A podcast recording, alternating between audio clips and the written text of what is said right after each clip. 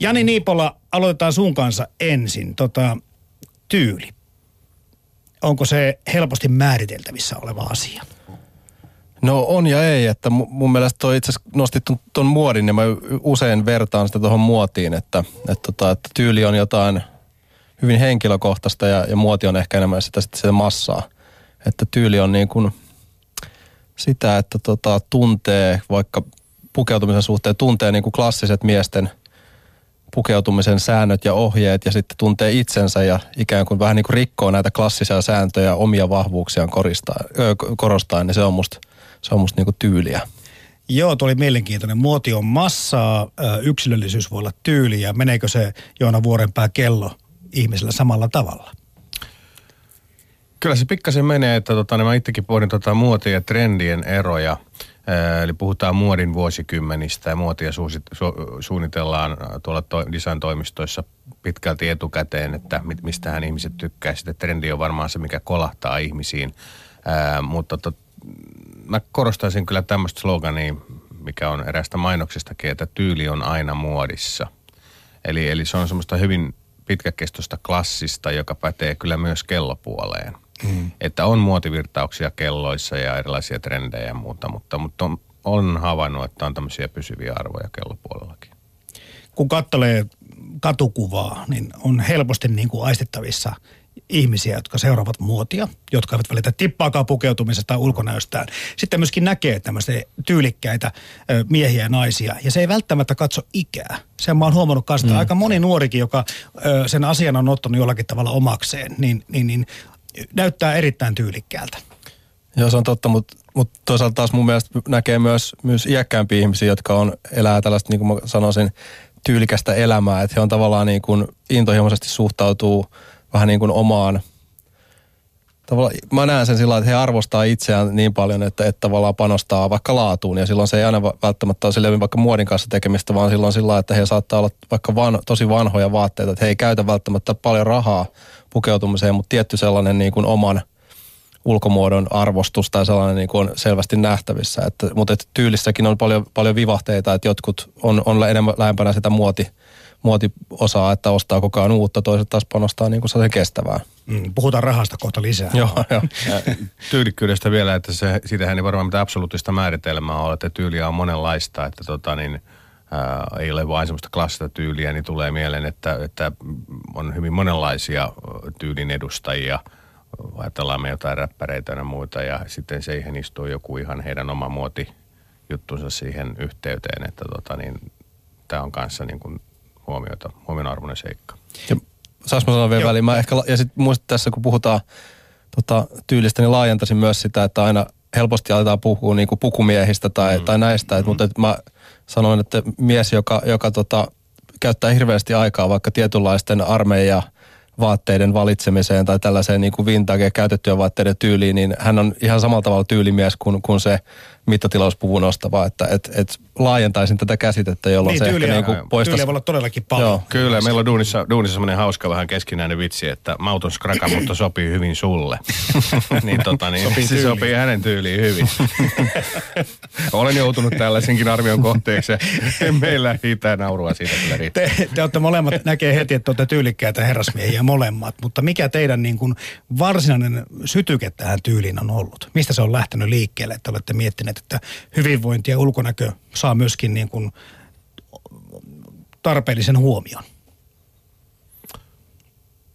Mulla ainakin varmaan joskus, kun alkoi olla ensimmäistä kertaa omaa rahaa käytössä ja vertaisryhmät ja heidän rahan käyttönsä ja pukeutumisessa varmaan eniten vaikutti sitten ja mitä tyyliä he edusti siihen, että kyllä tämä aina vähän opiskelu, opiskelu ja sen, sen jälkeen mennään ensimmäisiin työpaikkoihin ja on suht hyvää palkkaa nautitaan ja muuta, että huomasi, että on ylimääräiseen rahaa ja alkoi mm-hmm. olla niin kuin tillä vähän enemmän, ei pelkkää miinusta.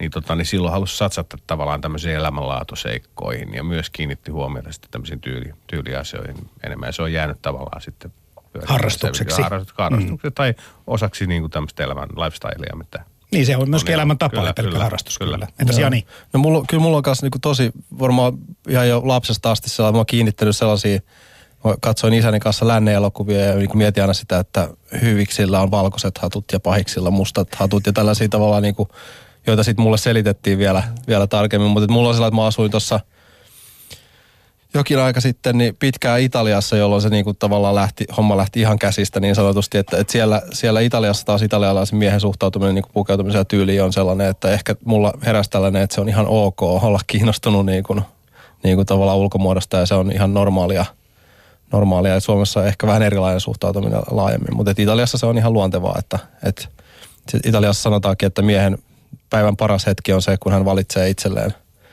vaatteet aamulla ja siitä. Ai, se on Amerikan kikoulussa loistavasti mm, kuvattu mm, kohtaus. Joo, kyllä.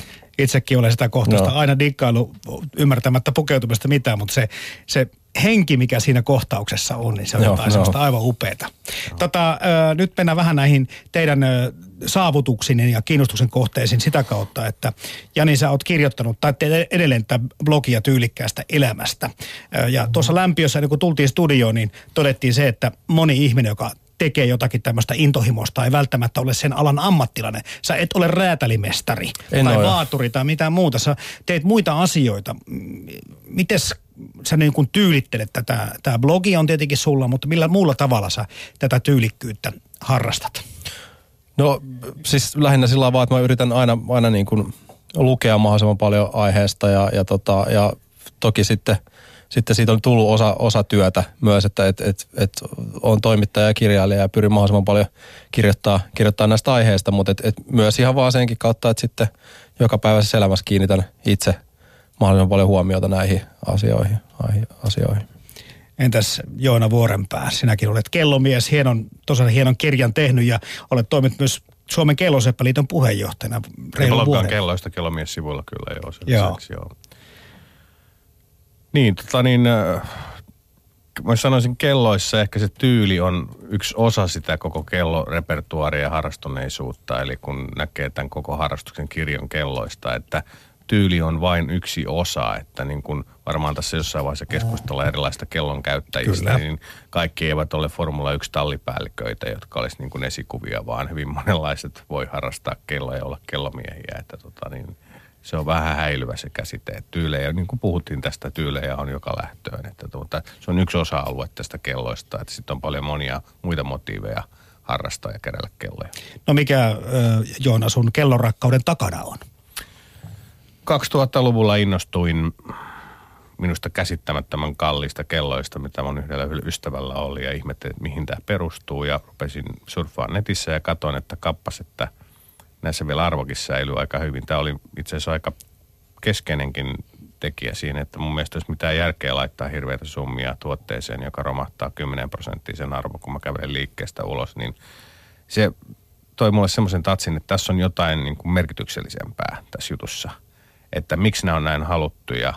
Ja tota, niin, sveitsiläiset on osannut mestarillisesti hoitaa tämän brändäyksen, brändimaailman ja, ja kaiken sen, että on tehnyt kellomaailman ikoneita, klassikoita – vuosikymmenten mittaan niiden haluttavuus vaan nousee ja arvo nousee. Ne on myös sijoitusinstrumentteina mielekkäitä, puhumattakaan sitten, että sä voit päivittäin niitä käyttää. Ja se, että se edustaa vielä, jos puhutaan mekaanista arvokelloista, jopa 500 vuotta vanhaa tekniikkaa, niin se on semmoinen, joka jaksaa kiehtoa mua niin kuin joka minuutti tai sekunti tai tunti, miten halutaan nyt aika ottaa tähän mukaan, mutta tota, niin se, se on todella hieno kombinaatio. Ja tämä ajan käsite, vähän mystinen käsite, tämä aika ja sen se mittainen pilkkominen. Kaikki kiinnostaa. Aika. Kyllä. Kaikki ovat kiinnostuneita ajasta kyllä, ja kulusta. Kyllä, syystä, sen syystä jos toisesta. Mm. Joo. Tämä on kiinnostava tulokulma tähän asiaan. Siis harrastuneisuutta tai harrastuksia voi olla monenlaisia, mutta, mutta ja näitä ö, ilmenemiä, kuten sanottu, että jossakin arvo tippuu, että onko järkeä iskeä rahat siihen autoon, mikä todellakin tipahtaa arvoltaan jo todella niin kuin kymmeniä tuhansia nopeastikin. Kyllä. Mm. Kyllä ja numismaatikko taas keräilee rahaa, joka tietää, että tuota, tai rahoja, joka tietää, että tässä arvo säilyy. Mm. Arvokellossa säilyy. Mitäs otat kantaa siihen, kun tässä ö, kävi 2000-luvun, oliko se alkupuolella siitä, että tänne Suomeen tuli jostakin, en tiedä mistä, minkä maalaisia olivat, mutta panivat lehteen ilmoituksia, että hetkinen, tänne voi tuoda tuota kaapin perukoilta löytyvät vanhat kellonsa, että ostetaan ne pois. Ja näin taas aika tehokkaasti tapahtuukin Suomessa. Muistaakseni muutama vuosi sitten kävi seitsemän kertaa Suomessa, oli Helsingissä ja oli, oli isot ilmoitukset valtakunnan päälehdessä ja hotellissa vastaanotto. Ja siellä oli pitkät jonot ja ihmiset kauppas vanhoja sukukellojaan, mitä oli piirongilaatikoissa löytynyt, perintökelloja. Ja moni hämmästyi sitten alan ammattilainenkin, että miten paljon Suomesta löytyi 50-70-luvulta todella arvokkaita keräilyyksilöitä tänä päivänä. Axilla, Rolex, Omega, Patek Philippe, tämän tyyppisiä kelloja, että niitä on ostettu niinkin paljon silloin, niin se ehkä yllätti monen toimijan, mutta kavereista, Lontoon kavereista ei ole kuulunut sitten mitään, että ilmeisesti pajat jo tyhjennettiin aika tarkasti sitten, ettei kannata uusia reissuja tehdä. Niin Millainen tappio tämä meille suomalaisille on? Kyllähän se tietysti jonkinlainen tappio. En mä nyt sanoisi, että se on mikään erityinen osa suomalaista kulttuurihistoriaa, että on ostettu sveitsiläisiä kelloja joskus. Ne on enemmän ehkä tämmöisiä tunnearvokysymyksiä, että jos niitä myydään pois, niin ne voi ostaa kyllä takaisinkin, mutta sitten jostain kristiisi huutokaupasta vähän korkeampaa hintaa, millä itse tuli myytyä ne, että tota... ei kuulosta kello, järkevältä kello, ei, kello ei lopu maailmasta, että, että tota, niin sitä ei kannata jounia menettää mun mielestä. Mm. No, jos jatketaan vielä vähän kelloista kun päästiin vauhtiin, niin, niin aika paljon näkee nyt sitten tätä tämmöistä niin kuin rannetietokonetta ja älylaitetta ihmisillä ranteessa. Luuletko Joona Vuorenpää, että tässä käy jossakin vaiheessa rannekellolle klassisesti, klassisen rannekellon harrastella niin, että, että se kone vaihtuu toisenlaiseksi? Mä uskon, että tämmöinen klassinen klassisen mekaanisen arvokellon renesanssi on aika pysyvä ilmiö ja sen nämä kyllä vientitilastot Sveitsissäkin osoittaa, plus sitten se volyymi, liikevaihdon määrä, mitä tuossa viimeisen vähän yli kymmenen vuoden aikana on tapahtunut. Että tässä on vähän semmoinen pulma, rannetietokoneet ja sykemittarithan on ollut iätajat ja 80-luvulla meillä oli varmaan näitä Kasion laskinkelloja jo ja niitä kytkettiin erilaisiin telakoihin jo silloin ja mulla oli Kasion kello, jolla mä pystyn television kaukosäätimenä käyttää osa sitä kellosta ja tota, kaikenlaisia yritelmiä on ollut 2000-luvun alussa. Ensimmäinen aalto tuli äly, älykelloista, jotka siis on kytketty matkapuhelimeen, se tiedonsiirto-ominaisuus ja sensorit. Ja sitten tämmöiset rannetietokoneet, jotka sitten liittyy tämmöiseen elämän elämänlaatu, kysymys hyvinvoinnin ylläpitämiseen, sykemittarit ynnä muut, miten sä voit sitä aktiivisuutta mitata, niin se iskee varmaan tosi hyvin tiettyyn kohderyhmään, mutta mun on vähän vaikea kuvitella, että ihminen, joka on jo sopeutunut 15 vuoden aikana ehkä siihen matkapuhelimeen ja jopa älypuhelimeen, joka on vielä vähän mutkikkaampi, että haluaisiko hän toisen samantyyppisen laitteen ranteeseen, jos hän on käyttänyt esimerkiksi rannekelloa ollenkaan – vielä sen älypuhelimen lisäksi, koska ne on, ne on riippuvaisia toisistaan. Että se mm. vielä päivittää sillä älypuhelimessa älykellon. Että löytääkö se niinku tavallaan uusia tämmöisen rannekkeen käyttäjä, kun mä en ihan kutsu sitä vielä rannekelloksi. Vai onko niin, että nämä perinteisten rannekellojen käyttäjät sitten ostaa yhdeksi kelloksi tämmöisen älykellon. Että se on, se on arvotus. Tähän on mennyt nyt valmistajat Tämä on to- kova hype tällä hetkellä, että tuolla suunnittelustudioissa Sveitsissäkin kovat brändit ää, miettii, että pitäisikö tulla ulos älykellolla, koska Apple Watch on nyt tullut se niin kuin parhaana brändinä tähän mennessä niin ulos. Mä mietin oikeasti sitä lisäarvoa sit siitä kannalta myös, että onko tämä sitten kuitenkin semmoinen välivaiheen ratkaisu, muoti-ilmiö, eli tulee tämmöinen laitteettomuuden aika – Eli kun älypuhelinkin varmaan siirtyy johonkin muuhun formaattiin jossain vaiheessa, niin että sitten pitää ranteeseen pitäisi laittaa jotain tämmöistä, että tuleeko sitten jotain muita näitä wearable puettavia mm. älylaitteita, Kyllä. jossa Nokiakin kuulemma salaisesti on mukana suunnittelemassa erilaista. Että tässä on paljon, tässä on paljon mielenkiintoista ja hyvää ja, ja tota, Kelloseppaliiton edustajana tietysti sanoo, että on hyvä, että saadaan lisää myytävää kelloliikkeisiin, mutta se on se näkökulma. Ja kellomiehenä, mä kellomieskirjan kirjoittamana mä voisin puhua vähän toisesta näkökulmasta, mutta se siitä. ja Jani Niipola, tuota, miten suhtaudut klassiseen pukuun pukeutuneeseen herraan, jolla on kaikki muu tyyli kohdallaan, mutta sitten semmoinen kauhean motikka ranteessa? No mä, mä, sit mä oon kehittänyt tällaisen niin, niin sanotun poliitikkosäännön, että kaikki tyylikkyys, mitä on niin kuin nyt tällaisella taskuliinalla saatavissa, niin sen pystyy tuolla valtavan rannetietokoneella nollaamaan täysin. täysin, täysin mutta, tota, mutta, mutta periaatteessa mun mielestä se on ihan mielenkiintoista niin kuin toi kehitys ja tietyllä tavalla mä näen sen enemmän sellaisena, että se voi olla jopa, että just, just mitä, mitä tota Joona tuossa sanoi, että, että, että, se voi olla yksi laite sit muiden joukossa, mutta et en usko oikein siihen, että se niin kuin mitenkään syrjäyttää, mutta et samaan aikaan on tullut jo älysormuksia ja kaikkea. On, Tuntuu selvästi, on. että tässä niin kuin tavallaan testataan, Haetaan että mikä on tavallaan se tapa, että onko se jossain vaiheessa oli mm. Googlen lasit, jotka ei sitten kuitenkaan ilmeisesti mm. lyöneet läpi, että varmasti tässä niin kuin testataan, testataan sitä, mikä, mikä niin se, se tulee on. ikään kuin vaihtoehdoksi, se ei tule välttämättä korvaa. Niin, niin kyllä mm. mä näin uskoisin. Mm. Mutta tu, onko se tyyli rikko sitten paha, koska me ollaan nähty muuten tyylikkäitä herrasmiehiä no, näiden suunnon ja muiden No mä en, niin kuin, mä en siis, että kirja, mun kirjan nimi on Vapaa tyyli ja siinä niin rikotaan tyylisääntöä. Mä joudun itse koko ajan niin kuin, tavallaan tsekkaamaan tätä, että missä mun omat rajat menee. menee mutta tota, kyllä mä sanoisin, että niin kuin puvun kanssa on myös tavallaan, myös tällainen niin sääntö säännön päällä, että mitä, mitä niin kuin, tavallaan tota, tiukempi tyylisääntö, niin sitä vaikeammin sitä kannattaa rikkoa. Että en pitäisi niin kuin suunnon kelloa puvun kanssa itse it, ikinä, mutta, et, tota, mut, mut, niille on ehkä paikkaansa sitten niin kuin tuolla lenkkipoluilla. Poluilla. To, toki sitten samaa hengenvetoa pitää sanoa, että, että just, just selvästi niin kuin klassisetkin kellovalmistajat hakee sitä tyyliä ja mun olen nähnyt niin kuin ihan, ihan tyylikkäitä niin kuin tota älykelloja myös, että siinä selvästi joutuu itsekin vähän tsekkaamaan, että mikä, mikä se niin kuin, koko ajan tulee uudenlaisia laitteita ja se muokkaa sitä mielikuvaa. Mennään tähän vielä syvemmälle kohta, mutta tässä välissä on aika hyvä kuunnella sillä tavalla, kun puhuit tuossa tuota, että vapaa tyyli ja joudut koko ajan tasapainoilemaan siinä keskellä, että milloin se menee liian vapaaksi ja milloin, se, milloin on perinteetkin kunniassa. Niin kuunnellaanpa tässä välissä eh, erään herran mielipide omasta tyylistä. Niin, sen lisäksi, että pukeutumisella voi ilmaista itseään, sillä voi myös kokeilla sekä omia että muiden rajoja, mutta mikä on miehelle sallittua ja mikä ei. Kirjailija Juri Nummelin allekirjoittaa symbolis-interaktionistisen eli SI-muotiteorian, jonka mukaan ulkonäkö on kommunikaation muoto, joka tuo esiin ja ilmentää sellaisia merkityksiä, joita ei ole helppo ilmaista sanoin. Joo, kirjailija Juri Nummeliin olet jossakin mennyt sanomaan, että haluat erottautua joukosta muun muassa pukeutumalla erikoisesti.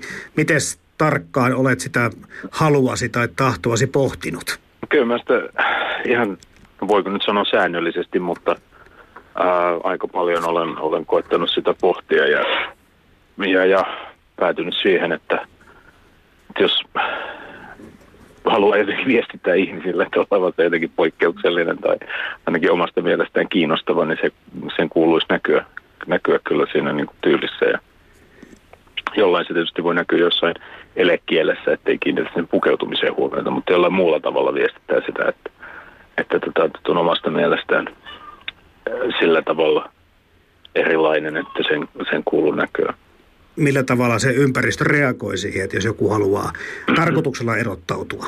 No joo, no mä oon itse kyllä pitänyt sellaista niin kuin linjaa, että, että perinteisiä hyvännäköisyyden kriteerejä en ole siis sillä tavalla halunnut muotaa, että et en, enkä esimerkiksi niin kuin yleisen siisteyden hygienisyyden vaatimuksia en ole halunnut missään nimessä kiistää. Että, ää, et, et, et, kyllä mä lähden siitä, että pitää olla niin kuin siisti kuitenkin, että, tota, että kenenkään ei ikään kuin tarvitse sillä tavalla loukkaantua, että kokisi niin kuin olonsa epämiellyttäväksi. Sitten mä olen koettanut kuitenkin pitää kiinni jostain tämmöisestä niin kuin perinteisestä tämmöisestä tasapainoisuuden ja, ja tota, materiaalien kriteereistä, että ihan mitä tahansa nyt ei, ei, ei, ei voi, laittaa päälleensä. Jossain määrin mä oon kyllä niin kuin ihan tarkoituksella pelleily niin kuin urheiluvaatteisiin liitetyn ää, sileen kiiltävän lykran kanssa. Sen mä huomaan, että siitä varsinkin niin kuin mun ikäisillä ja vanhemmilla siitä tulee semmoinen aika kova torjuntareaktio. Mutta tota, nyt mä oon kyllä huomannut, että se, niin kuin, just tämmöinen niin urheiluvaate, urheilumuoti, just tämmöinen silleen tota, vartaloa nuoleva lykha on, on itse asiassa ihan katumuotia tällä hetkellä. Tota, voi siis katsoa olleeni edelläkävijä. Suhtaudutaanko me suomalaiset joko pukeutumiseen liian vakavasti tai liian välinpitämättömästi? No varmaan sekä että.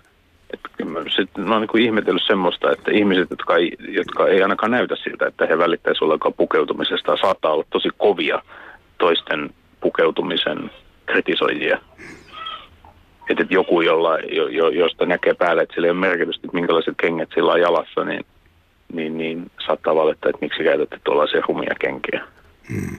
Siis mä oon tämmöiseen törmännyt monen kertaan, mutta jotenkin niin kuin, siis, siis semmoinen niin kauhean so, sopivaisuuden ää, tämmöinen ää, katto, siis tämmöinen niin kuin tunnelma tai atmosfääri vallitsee kyllä niin kuin ympäri, ympäri tota maan, varsinkin jossain nettikeskusteluissa todella pahasti saatetaan sanoa tämmöisestä, jos joku on vähänkin erilaisen näköinen. Että. Mm.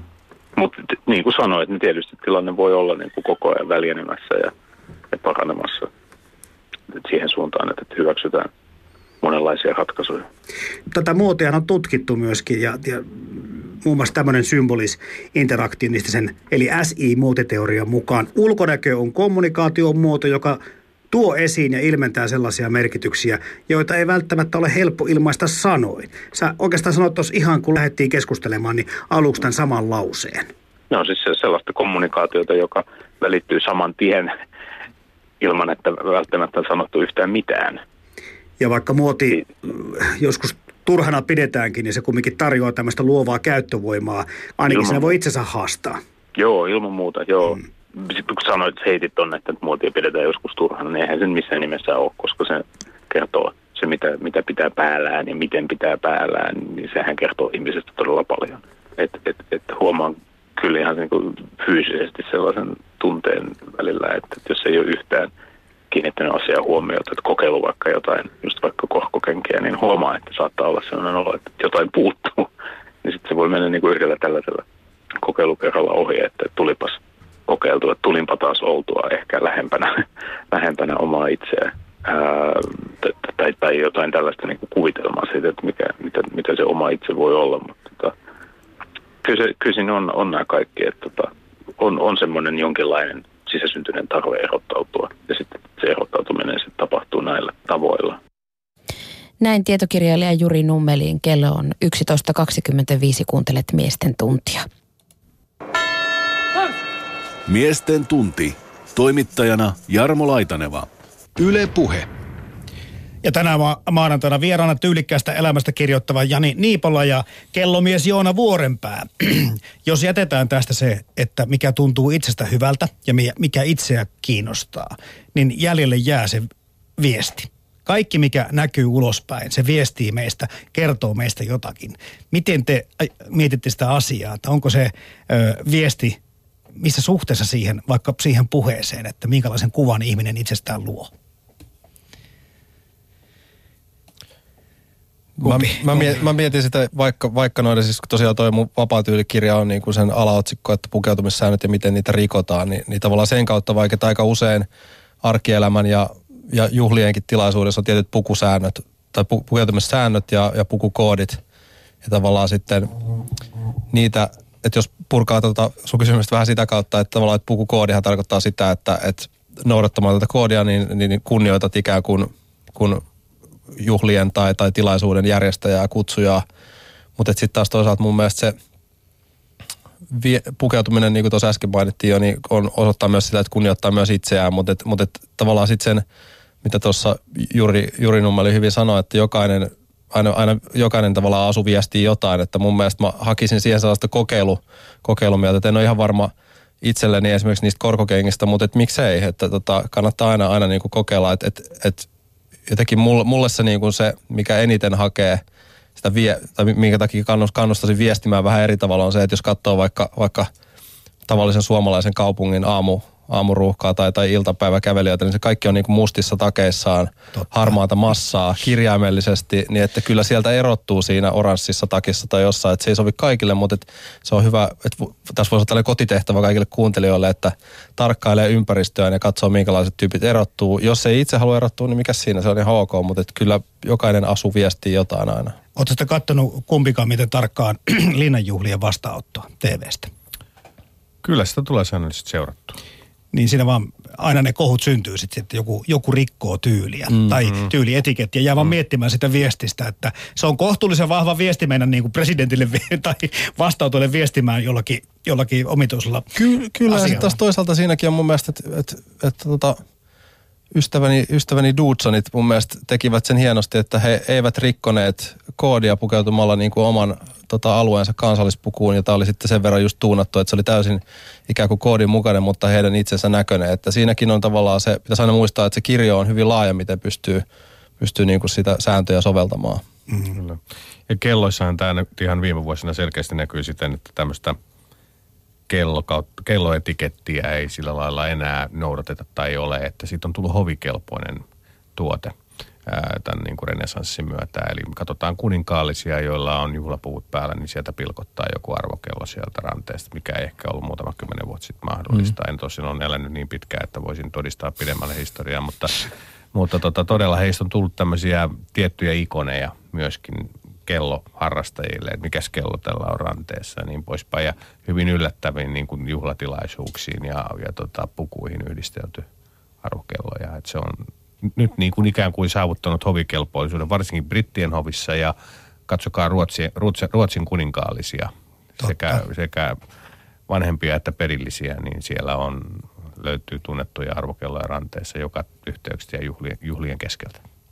Vahva viesti laittaa Tag käteen, että seuraako formulaa vai enkö. Niin. Tota, mulle on kolme tämmöistä eri tilannetta. Mä pohdin tätä tarkkaan ennen kuin, ennen kuin tulitte tänne vieraakseni. Tämmöisen niin kuin ekstra hyvän olon tunteeseen. Ja ne on ehkä ykkösenä se, että kun on hyvässä kunnossa. Eli on, ihmisellä on kausia, tulee treenattua paljon. Kun fysiikka toimii, myöskin pää toimii. Se tekee semmoisen, se korottaa sun vähän niin kuin seuraavalle levelille. Mutta ihan saman tunteen saattaa tehdä sen, kun ei ole ihan perse auki. Eli vähän on rahaa tilillä ja sitten kun on tyylikkäästi pukeutunut. Mä laitoin tämän kysymyksen teille sen takia etukäteen, että mä, mä en oikein ihan varma itsekään, että mistä johtuu, että nämä kolme asiaa antavat hyvän olon tunteen. Osaatteko te nyt jollain tavalla niin kuin pohtia ja laittaa tätä nippuun? Siinä on varmaan tämmöinen niin kuin itsetunto, itsevarmuus. Ihan varmasti tässä on tämmöinen liftupin äh, näkökulma selvästi, että sulla on mahdollisuuksia tehdä asioita ja, ja kun varallisuustasot Suomessa noussut kuitenkin muutaman, vuoden kymmenen, äh, muutaman vuosikymmenen aikana 50-luvulta meillä on kai henkilökohtainen varallisuus kymmenkertaistunut suhteellisesti, että se on ollut huikeeta. Että sitten kun sitä ylimääräistä alkaa olla, niin sitä haluaisi tämmöisiin elämänlaatukysymyksiin käyttää vähän hienompia matkoja tehdään kuin aikaisemmin ja haetaan Italiasta vaatteita ja ehkä se kellokin astuu kuvaan jossain vaiheessa. Mm. Joo, niitä on muutama. Mitähän siellä on? Kameli. Älä sano mitään kamelin kellosta, koska tota, se oli muistaakseni japanilainen koneisto. Mutta hiton tyylikäs se on mun mielestä.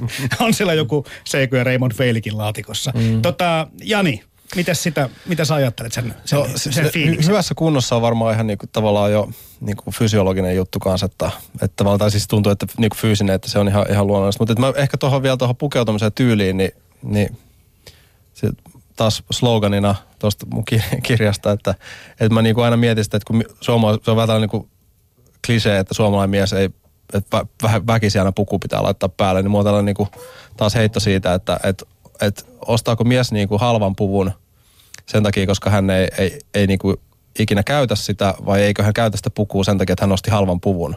Että et tavallaan niinku se hyvä tyyli varmaan tulee usein siitä, että se hänen taas toistain, että se ei ole mikään niinku tavallaan kiveen hakattu sääntö, että se voi hyvin olla niin kuin vaikka nyt on tullut tosi paljon vaikka funktionaalisia vai niin kuin urheiluvaatteen omaisia niin kuin tyylikkäitä vaatteita, että sehän on vaan se, että on hyvä olo, että, että jokainen tietää sen, että jos housut vähän puristaa tai paidan napit kiristää, niin se niin kuin vaikuttaa kaikkeen, että, että nyt voidaan miettiä, että mikä se, alkoiko se siitä hyvästä fyysisestä kunnosta, jolla niin vaatteetkin istuu paremmin, vai voiko sitä lähteä sieltä toisesta päästä kanssa, kanssa hakemaan. Mutta totta kai ne on kaikki niin kuin tärkeitä. tärkeitä. Mut mikä siinä on, että kun joku niin kuin näkyy päälle päin, että hän kantaa itsensä hyvin. Mä en puhu pelkästään vaatteesta. Mm, mm. Eli se näkee ihmistä ulkopäin, että joku on niin kuin rehellisesti ylpeä itsestään sellaisena kuin hän on. Olematta, ottamatta koko, kokoon tai väriin tai mihinkään niin kuin hintaan, öö, mm, tyyliin mm. edes niin kuin kantaa. Et jo, jostakin ihmistä vaan paistaa mm. semmoinen tietynlainen itsevarmuus ja hyvä olo, hyvä fiilis läpi.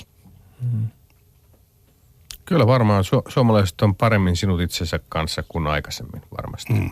Että se varmaan murtaa myös sitä sellaista, että jos klassisesti suomalaiset aina miettii, että mitä ne muut meistä mm. ajattelee. Että jos pääsee niin kuin siihen, että, että sille ei itse asiassa on niin merkitystä, koska mä tiedän, että mä itse ajattelen itsestäni näin ja mulla on hyvä olo olla just tässä, niin se varmasti näkyy ulospäin myös. Mm.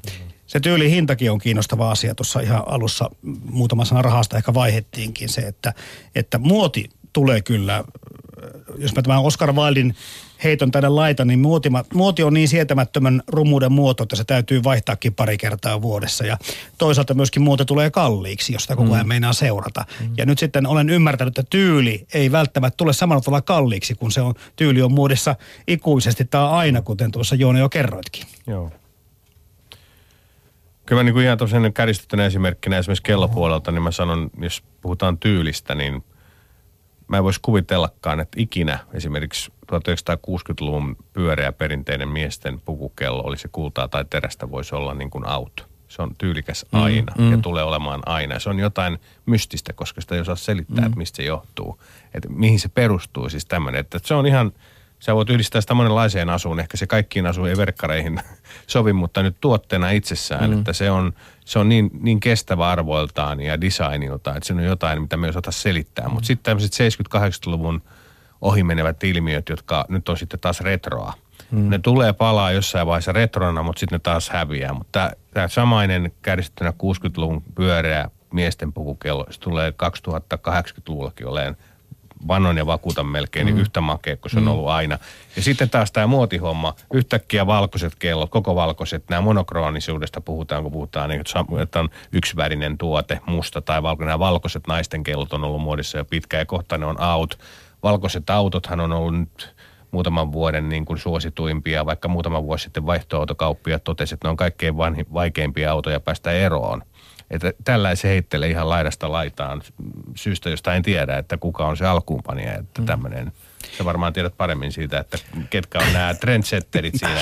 niin, mä, en, mä en, siis toi, mun, mielestä, mun mielestä klassikot on niin kuin tavallaan sellaisia, mitä me usein pidetään itsestäänselvyytenä, mutta se on äärimmäisen kiinnostava nimenomaan tuosta, että mistä tämä lähti. Että mä tavallaan kellovertauksena miesten pukeutumisen puolella on varmaan joku niinku tummansininen puku. Että et, mä väitän, että kukaan ei ikinä sanonut miehelle, joka on pistänyt niin kuin hyvin istuva tumman puku, sen puvun päälle, että et, et mitä sä nyt teet, että laita toi pois, vaan se on aina niin kuin nostanut vähän, että jos jo tota, puku tekee miehen siinä, siinä mielessä. Mutta toi, tota, mulla tuli vaan tuosta muodista mieleen, oli sit, sit, tota, sit niin kuin tuosta niinku kustannuksista, että mä itse vertaan muotia niinku vähän tavallaan, että, että jos siihen suhtautuu niinku negatiivisesti, niin se pitäisi miettiä, niin mies voisi miettiä sitä vähän niin kuin Formula 1 Eli tavallaan se on tällainen niin kuin korkean kehityksen taso, jossa niin kuin käytetään rahaa ja, ja tavallaan niin kuin haetaan jotain tiettyjä teknologisia niin kuin kehityksen muotoja ja osa niistä sitten on sellaisia sovellettavissa niin kuin arkikäyttöön. Tavallisessakin autossa on jotain, joka,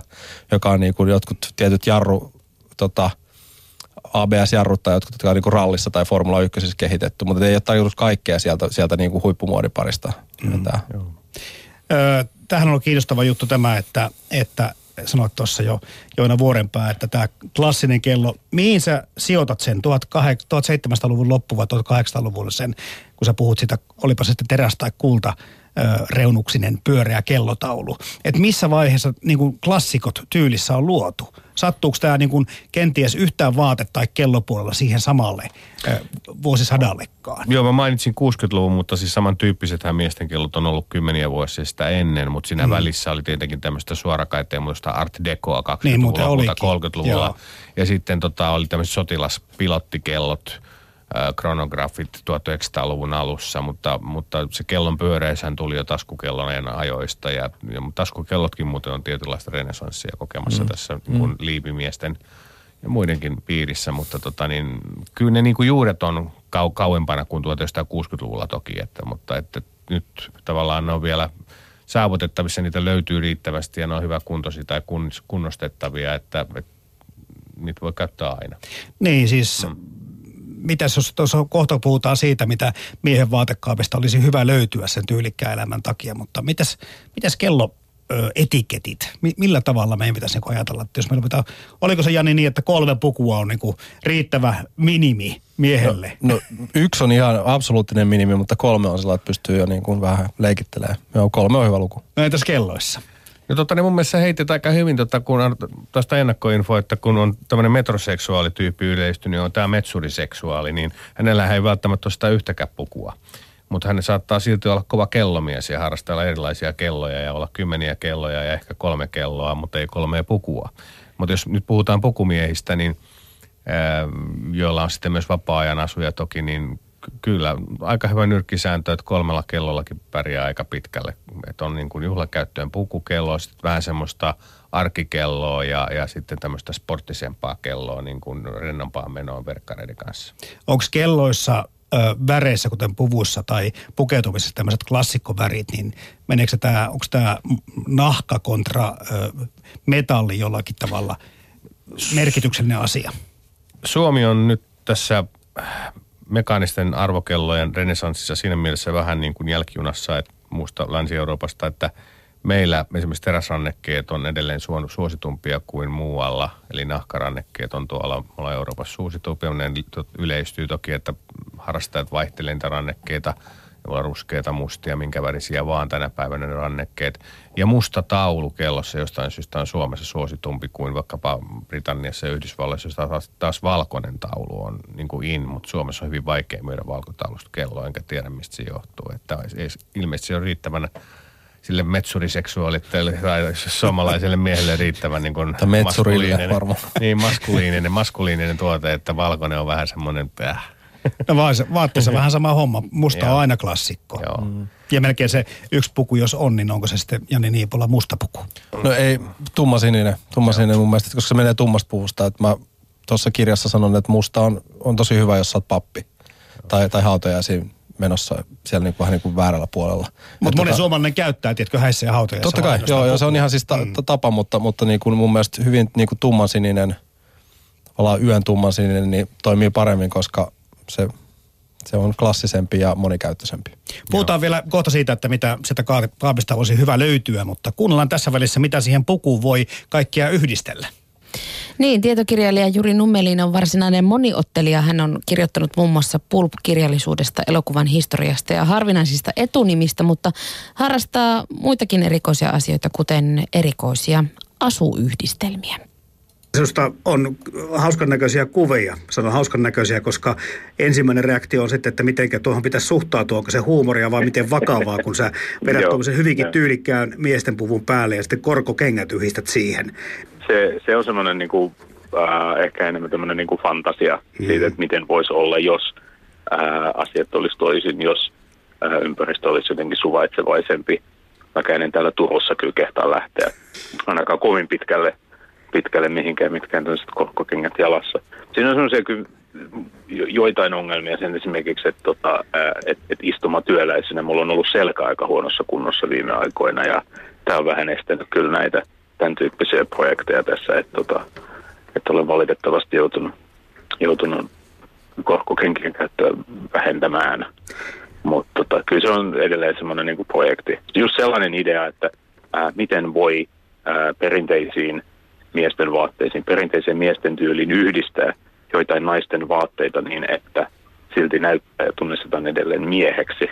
Tämä on semmoinen ajatus, mikä mua on kiinnostunut. Tämä on ollut vähän tabu tämä, tämä ikään kuin niin kutsutusti vastakkaisen sukupuolen vaatteisiin pukeutuminen. Mä en tarkoita mitään tämmöistä drag välttämättä edes. Niin, en, se, että, joo, ei sekään niin mua niin, niin kauheasti kiinnosta. Tai siis ei voi niin sanoa, että ei se kiinnosta, mutta, tota, ää, mutta mä haluaisin niin kuin, että löytää jonkun tällaisen täysin arkeen sopivan mahdollisuuden käyttää toisen sukupuolen vaatteita ilman, että, että ää, ää, joko ajatellaan, että se on joku rooli tai esitys tai, ää, tai siis transvestismia. Naisethan tekee sitä koko ajan. Ja sehän ei ole niin kuin, siis kyllähän siitä tietysti maristaan, että, että naiset näyttää miehiltä, mutta se on silti ihan, ihan tota arkipäivää, että naisella voi olla No, no siis vanhentunut esimerkki, mutta siis housut. Kyllä. Nehän ei ole edelleenkään joidenkin mielestä tota, on naisten vaatteita ollenkaan, että hommat pitäisi olla. Että, että housut jostain syystä naisella sitten herättää jossain tämmöistä, jostain, tämmöistä niin tyyliraivoa. Että se olisi ihan hienoa, että voisi olla niin toisinpäin, että, että miehet mm. käyttäisi koko ajan jostain ja sitten jotkut konservatiivit raivoaisivat, että nyt tämä kansakunta on mennyt kohti tuhoa. No, mutta kun Juri Nummeli sua kuuntelee, niin selvästikin sä sitä mieltä, miehet on ja naiset on väkisin työdytty tämmöiseen muottiin tai normistoon. Kyllä siinä on, on, on tätä, että se on tietysti niin kuin hyvin yksilökohtaista, että kuka kokee sen, että, että ne roolit ei, ei toimi, mutta ja, ja, ja mitä sille sitten pitää tehdä. Mutta tota, musta olisi todella hienoa, jos jokainen voisi tehdä niin kuin itsestä parhaalta tuntuu, että, ää, että jos miehenä haluaa kulkea mekko päällä, meikit naamalla, niin ilman muuta. Samoin, jos nainen haluaa kulkea lyhyessä tukassa ja huonosti istuvissa housuissa, niin ilman muuta. Ei se kenelläkään mitään sanomista. Ja pikkuhiljaahan tämä hiipii ja menee sekaisin, koska miesten meikkaaminen tai, tai korujen hmm. käyttäminen, ei se, ei se ole enää katukuvassa kovinkaan ihmeellistä. Ei ole, joo. Kyllä sen huomaa, että kun kulkee, kulkee niin kuin Turkua pienemmissä kaupungeissa, että, että, että, että se katukuva on sitten jo niin kuin paljon heterogeenisempi tai Hmm. Anteeksi, siis homogeenisempi ja heteronormatiivisempi. Juri Nummeli, mikäs on sun ulkonäköön tai pukeutumiseen tyyliseikkoihin liittyvä viimeisin löytösi tai havaintosi, jos mietit omalta kohdalta? Leggingsi-kuvistakin on jo aikaa. Niin on, siis se alkaa olla niin. Niin. jo vanha juttu. Joo, joo, joo. Nyt mä, mä kovasti haluaisin tota, jotain hametta opetella käyttämään. Mulla on joitain kaapissa, mitä nyt esimerkiksi on tuolta, tuolta siis kirppareilta tarttunut, mutta et ei ollut ihan semmoista niin vielä aikaa siihen, että et oikein panosta siihen, että, että miten se yhdistetään, mihin se yhdistetään ja, ja, ja, ja mi- miten, mitä asusteita siihen tulee ja, ja niin edelleen. Et tota, mutta se on sellainen, mitä, mitä ehkä haluaisin joskus kokeilla vähän laajemmin. Öö, samoin ehkä joku tollainen, tollainen tota, niin kuin pitkä pikkutakki, siis pitkä blazeri, sellainen, joka tulee tähän niin kuin lähelle polvea. Mulla on sellaisiakin tuossa pari kirpparilta ostettuna, ja, mutta tota, ei ole ei ole nyt sit sattuneesta syystä ollut oikein aikaa miettiä. Että nämä ei ole ihan niin kuin mitään läpihuutojuttuja, mitä, mitä, mitä, mitä tota itse kokeilee, että niitä pitää niin kuin miettiä ja, ja mallailla hyvin pitkään. Eikä nyt siltikään välttämättä aina onnistu. Että et, tota, et huomaa, huoma, mulla oli pitkään tuossa esimerkiksi yhdet tota, ää, nahkahousut. Ajattelin, että siihen kävisi joku hyvä twiidinen pikkutakki. Ja sitten kun löysin semmoisen, niin sit kokeilin yhdessä, niin ei se sitten toiminutkaan. Että tota, ei, ne, ei, ne, ei ne aina niin kuin lähde, vaikka ajattelee, että tämä on ihan pummin varma yhdistelmä. Nahkahousut on kyllä vielä sellainen, että sitä, se on kanssa kokeilematta ihan hyvät, ihan hyvät tota, naisten nahkahousut kaapissa. Katsotaan. Miesten tunti. Toimittajana Jarmo Laitaneva. Yle Puhe.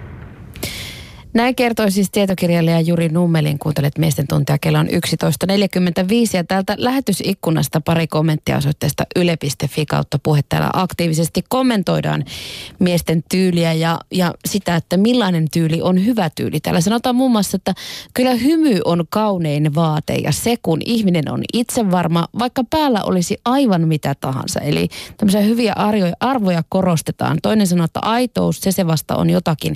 Ja kyllä täällä sanotaan myöskin, että puhtaus on puoli silmänruokaa. Persoonan mukainen pukeutuminen on paras osoitus ihmisen itsetuntemuksesta.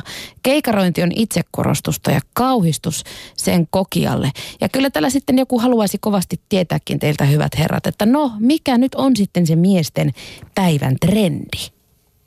Ei me tällä trendeistä tultu kyllä puhumaan, että sitä saa kyllä kysellä ihan rauhassa. Sille on ihan oma ohjelmansa. Tämä on nyt sitten ohjelma miesten tyylistä tai miehen tyylistä.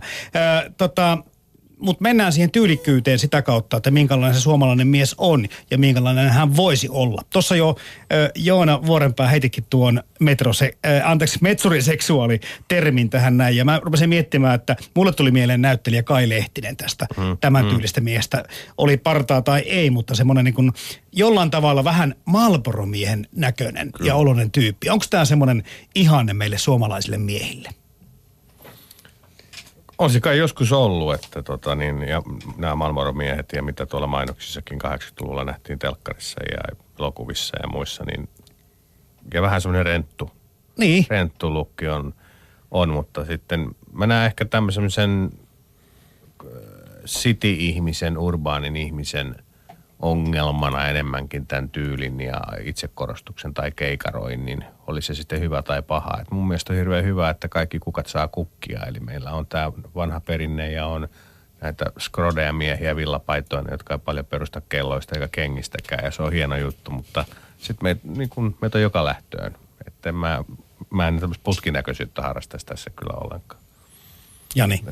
Niin musta se on, koko, koko metsuriseksuaalisuus on ilmiönä niin kuin tosi mielenkiintoinen, että kun siinä on tietyllä tavalla sellaista, se on vaan, mielenkiinnolla odotan, että mikä on sitten se seuraava, kun tietyllä tavalla sehän on tällaista vähän niin kuin, sellaisen niin kuin aitouden etsimisen tuskaa, että pitkään on niin kuin, vähän niin kuin oltu erikoisuuden tavoittelijoita ja sitten mennään tavallaan takaisin just kun ollaan päästy pois metsästä, niin sitten mennään takaisin metsään ikään kuin, ikään kuin mutta sehän sopii niin kuin Se on suomalaiselle vapaa nyt- rikkomista, tie, Niin, tietoista joo. rikkomista. On, on, mutta et, et tavallaan sit siinäkin, siinäkin mä luulen, että mä itse asiassa väittäisin, että jokaisella metsuriseksuaalilla on se yksi puku, puku että tavallaan se kyllä sitten löytyy, löytyy niin kuin tarvittaessa. Mutta et musta se on kauhean niin kuin vapauttava, toi, vapauttava toi tyyli tavallaan, että se on, on tietyllä tavalla niin kuin rennompaa ja, ja, tota, ja sellaista, että, voi, voi niin kuin, että se ei ole, että ei ole tavallaan niin kuin tiukkoja, tiukkoja, että kun mä en haluaisi, että pukeutuminen olisi sitä, että, että alettaisiin tehdä vähän sellaista niin kuin listaa, että hei, että sulla on toi väärin ja toi väärin ja toi väärin. Tavallaan tällainen niin metsuriseksuaalisuus term, terminä niin kannustaa ehkä enemmän sellaista, että siinä on hirveän paljon niin kuin sellaista vapaampaa ja sellaista, että se, että tosi moni erilainen tyyli mahtuu vaikka ton alle. On toki olemassa paljon muitakin. Mm. Tässä näitä katselin näitä o, äh, anteeksi, Google-lehden nimeämiä miehiä, maailman tyylikkäimmistä miehistä, ja täällä oli aika tuttuja nimiä. Ja ei voi olla eri mieltä. Daniel Craig ja David Beckham, joka aina näissä pärjää hyvin. Evan McGregor, joka pikkusen menee ehkä sinne siihen puolimetsäläiseenkin tyyliin välillä. Mutta sitten myöskin prinssi Charles ja hänen poikansa prinssi William ja taas Suomessa kun katsotaan, niin sitten siellä on Jani Toivola, Alexander Stubb, Sami Sykkö, no Matti Airaksinen, Jari Litmanen. Täällä on paljon myöskin pukumiehiä.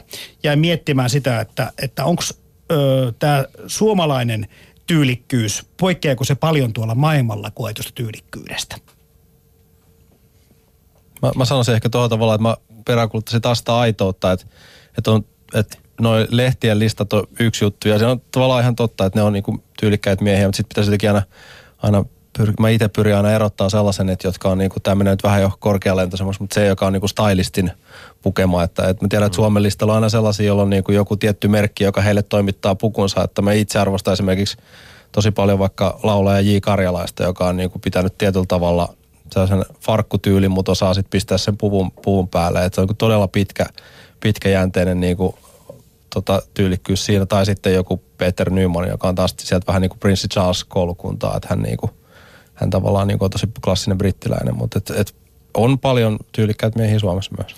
Näkisin, että tässä on taas näkyy ehkä se meidän nuorempi kulttuuri, mitä tosiaan angloamerikkalaisen maailmaan tai ylipäätään Keski-Eurooppaankin – liitetään, että siellähän on nämä Savile Road ynnä muut ollut pukeutumiskadut ynnä muut, jos puhutaan sitä brittiläisestä tai sitten vaikka italialaista muodista, että heillä on vuosikymmeniä ollut aikaa harjoitella ja kokeilla erilaisia taskulinja- ja kenkäyhdistelmiä. Että me ollaan vasta mm. tultu mm. tähän 90-luvulla ehkä mm. suurin piirtein suomalaiset, kun on alkanut olla varaa, vähän enemmän varallisuutta, koska me ollaan kurottu näitä muita maita kiinni, että siinä me tulee, tavallaan siinä ehkä näin, me tullaan vähän jäljessä niin kuin tuolla kellopuolellakin. Että edelleen saattaa olla hyvin tyylikkästi pukeutunut kaveri, jolla on sitten se rippikasio ranteessa, jota ei taas jollain italialaisella ole. Mm. Et siinä se pieni ero, jos siihen sattuu kiinnittää huomiota. Tai sitten kenkiin kiinnitetään, niin kuin naiset, monet naiset sanoo, että kiinnittää mielessä ensimmäistä huomiota kenkiin, minkälaiset kengät miehellä on. Että tota, niin, nyt enenevästi varmaan rannekelloihinkin, että minkälainen kello on ranteessa. Mutta toi kengän, kun sä nyt otit mm. tähän puheeksi, niin mm. mustakin tuntuu, että on suomalaisen perusmiehen niin kuin ehkä heikoin lenkki. En tiedä, pitääkö paikkaansa, mutta musta tuntuu, että semmoinen harmaa, lint, harmaa linttaa astuttu mm. kävelykenkä nauhaton mallia, että siinä on semmoinen kompastuskivi monella pukeutumisessa ollut. Niin, mun mielestä siis ihminenhän viettää niin kuin, oliko se nyt kaksi kolmasosaa elämästä joko sängyssä tai, tai kengissä, että että jos sijoittaa kellon lisäksi johonkin, niin mä sijoittaisin kenkiin mm. ja siihen niin kuin sänkyyn, että että tota, kengät on musta varsinkin hyvä tietty analogia kelloihin vaikka on, että, että jos ostaa sellaiset kengät, missä on vaikka niin kuin varaa niitä korjata, niin, niin tavallaan ne on tietyllä tavalla ikuiset. Ja tässä on ehkä tällainen suomalaiselle tota, tavalliselle miehelle hyvä linkki Prince Charlesiin. Että mun käsittääkseni googlaamalla se löytyy, mutta Prince Charlesilla on tapana pitää niin kuin näitä jotain, onko se nyt 40 vuotta vanhoja kenkiä, josta niin kuin netistä löytyy sellainen kuva, missä on niin kuin, näkyy, että on pientä paikkaa kaikkialle. Että hän on niin kuin samat kengät koko ajan. Siis niitä on varmaan useampia, mutta ne on niin kuin todella sellaisia, että, että siis rippikengät käytännössä. Että hän on niin kuin vuosikymmenet samat kengät ollut käytössä. Että kun on tarpeeksi laadukasta, niin sitä voisi korjata, että se on sitä laatua toi kiinnostavaa Joona Vuorenpää tuo, mikä sanottu, kansakuntana ollaan pikkuhiljaa vasta vaurastuttu, mutta joko ollaan vaurastuttu niin paljon, että Suomesta löytyy kellomiehiä. Muitakin kuin sinä ja sun hieno kirja. No tota, toi on vähän hankala määritelmä toi kellomies, kun mä en varmaan ole se Jumala sitä määrittelemään, että jos Mutta puhutaan automie, automiehistä, mm. prätkämiehistä, että se on kauhean laaja kirjoharrastusta, että tota, niin mä en näe sitä kellomiestä vain jonain niin kuin – tyyliesimerkkinä, että pitäisi olla tietyn tyylinen, joka harrastaa kelloja, vaan että nimenomaan näistä metsureista mihinkä tahansa ammatteihin ja, ja harrastusten, muiden harrastusten ää, harjoittajiin, niin, niin, ja kellojen keräily ylipäätään, kova kellomies voi olla kuka tahansa, keräilee millaisia kelloja tahansa, että mä en niin kuin asettaisi mihinkään tämmöiseen muottiin, että se täytyy olla jotenkin muultakin osin tyylikkäästi pukeutunut ja muodin – tai trendien tai klassisuuden aallon harjalla, jos haluaa tällainen sanoa. Mm. Että mä vältän, vältän niin tämmöistä mm. stereotypiaa kellomiehestä kuitenkin. Mä, mä tavallaan niin kuin tyylikirjan kirjoittajana suhtaudun hyvin, hyvin lempeästi tähän asiaan ja ajattelen niin kuin enemmän niin, myös tähän samaan tyyliin, että, että mä toivoisin ja kannustaisin suomalaisia miehiä niin kuin siihen tavalla, että avaa omaa ajattelua siihen, että on olemassa erilaisia tilanteita, jos voi pukeutua eri tavalla tai, tai pitää erilaista kelloa, että, että kun tunnistaa niitä, että hei omissa häissä kannattaa todella – pistää puku päälle ja panostaa niinku siihen, mutta ei se tarkoita sitä, että sä oot pukumies. Että sä voit silti olla vapaa-ajalla ihan millainen taas, tahansa, sulla voi erilainen kello, erilaiset vaatteet, mutta et, et tärkeintä olisi se, että kun sit kun tavallaan tilaisuus, spottivalo osuu suuhun, niin sä oot just oman näköisessä oikeassa, oikeassa asustuksessa. Se, se on niinku tärkeää, että kaikkien ei tarvi muuttua kerralla joskus toiseksi, vaan enemmän ehkä niin kuin, että jos pystyy avaamaan sitä omaa ajattelua tästä aiheesta. Joonan Vuorenpää tuossa määritteli, että kolmellakin kellolla pääsee kun laatuun laittaa pääsee siihen tyylikkeyden rajamaille, että pystyy jo tilaisuuteen, joku tilaisuuteen menemään näillä kolmella erilaisella kellolla. Jos lyhyesti käydään vaatteista läpi, sä sanot tuossa, että minimissään yksi puki, puku, Jani Niipola, mm. mielellään kolme erilaista. Mitäs suomalaisen miehen vaatekaapista pitäisi löytyä semmoista, mitä sieltä ei löydy? Farkkujahan meillä kyllä riittää tämmöisiä mm. kuluneita varsinkin Suomessa. Mm. Ö, siis positiivista musta se, että tota, tietyt tota, halpaketjut ovat Suomeen tullut sitä, että ihmiset, miehet ehkä ostaa enemmän vaatteita. Siis käytännössä käsittääkseni, jos en väärin muista, niin suomalaisen miehen suomalainen mies panostaa tyyli jotain 50 euroa vuodessa vaatteihin keskimäärin. Et se ei ole, no, okei, okay, oli vähän heito, mutta, mutta ei kovin paljon. Ei, ei kovin paljon, mutta, tota, mutta, mutta et, et, et, tässä on nyt tullut monta sellaista asiaa, että mun mielestä pitäisi olla niin kuin ne tosi hyvät kengät, jotka tarkoittaa siis käytännössä sellaisia vaikka – vähän englantilaistyyppisiä pukukenkiä, jotka sopii niiden farkkujen kanssa, mutta mut myös, että et on olemassa vaikka niinku tietyt mustat pukukengät, vaikka Oxford-malliset, jotka on sellaiset, että sä voit pitää niitä farkkujen kanssa, puvun kanssa, että et mä näkisin, että se olisi mahdollisuus suomalaisen miehelle vähän tehdä taustatutkimusta, jolla näkee, että et tyyliin panostaminen ei tarkoita jatkuvaa shoppailua, vaan sitä, että sä teet niinku oikeita valintoja oikeista syistä. Mutta toki mun mielestä miehelle ehdottomasti pitää olla sellainen kauluspaita, jonka kaulus ei kiristä ja on mukava pitää päällä, että – ja tota, se on hyvin yksilöllistä, mutta tota mun blogista yhden miehen tyyli voi lukea, voi lukea lisää. Siellä on tullut vierailtua ja siitä pieniä vaikutuksiakin on nähtävissä. Niistä ei se enempää, mutta ihan siihen 50 se ei mahtunut. tota noin. Miten nämä värit? Säkin tuossa kirjassa kerrot, että on olemassa niitä klassisia väriä, tuo mm. tumman sininen ja kellossa Suomessa on musta tai muuta. Ja nämä tummat, eli just valkea, musta, harmaa, tumman sinne on tämmöisiä pukeutumisia, mutta entäs Kellossa tulee koko ajan, siis eh, niitä pidetään jopa suurena innovaationa, että joka vuosi Baselvuorin messuilla keväällä joku merkki, hieno merkki esittelee uuden värityksen kellossa. Eli on semmoinen sanottu kuin blue is new black – Mm-hmm. Eli sininen on, kaikki tekee nyt sinitauluisia kelloja, koska vähän metallin sinisiä, sähkön sinisiä ja näin poispäin. Ja rannekkeita mietitään, mitkä värit istuu sitten siihen ja onko tikkaukset siniset siinä rannekkeessa tai mitkä. Että, ja ensi vuonna lanseerata ehkä metalliruskea ja, ja tota, se on iso uudistus. Mutta siinäkin on taustalla muuten mielenkiintoinen tuotekehitystyö, että se on mitenkään yksinkertaista saada näitä hienoja värejä niin kuin todella se konsistenssi säilymään sarjatuotannossa siinä se, että se väri on ihan sama, koska ne materiaalit on aika vaativia, että, että se on vähän mutkikkaampaa, mitä heti tuli, heti tuli ajatelleeksi, että tulee uusi väri, niin se on iso, iso laboratoriokierros ollut takana siinä, kun he, he, he tota, niin, esittelevät näitä uusia värejä.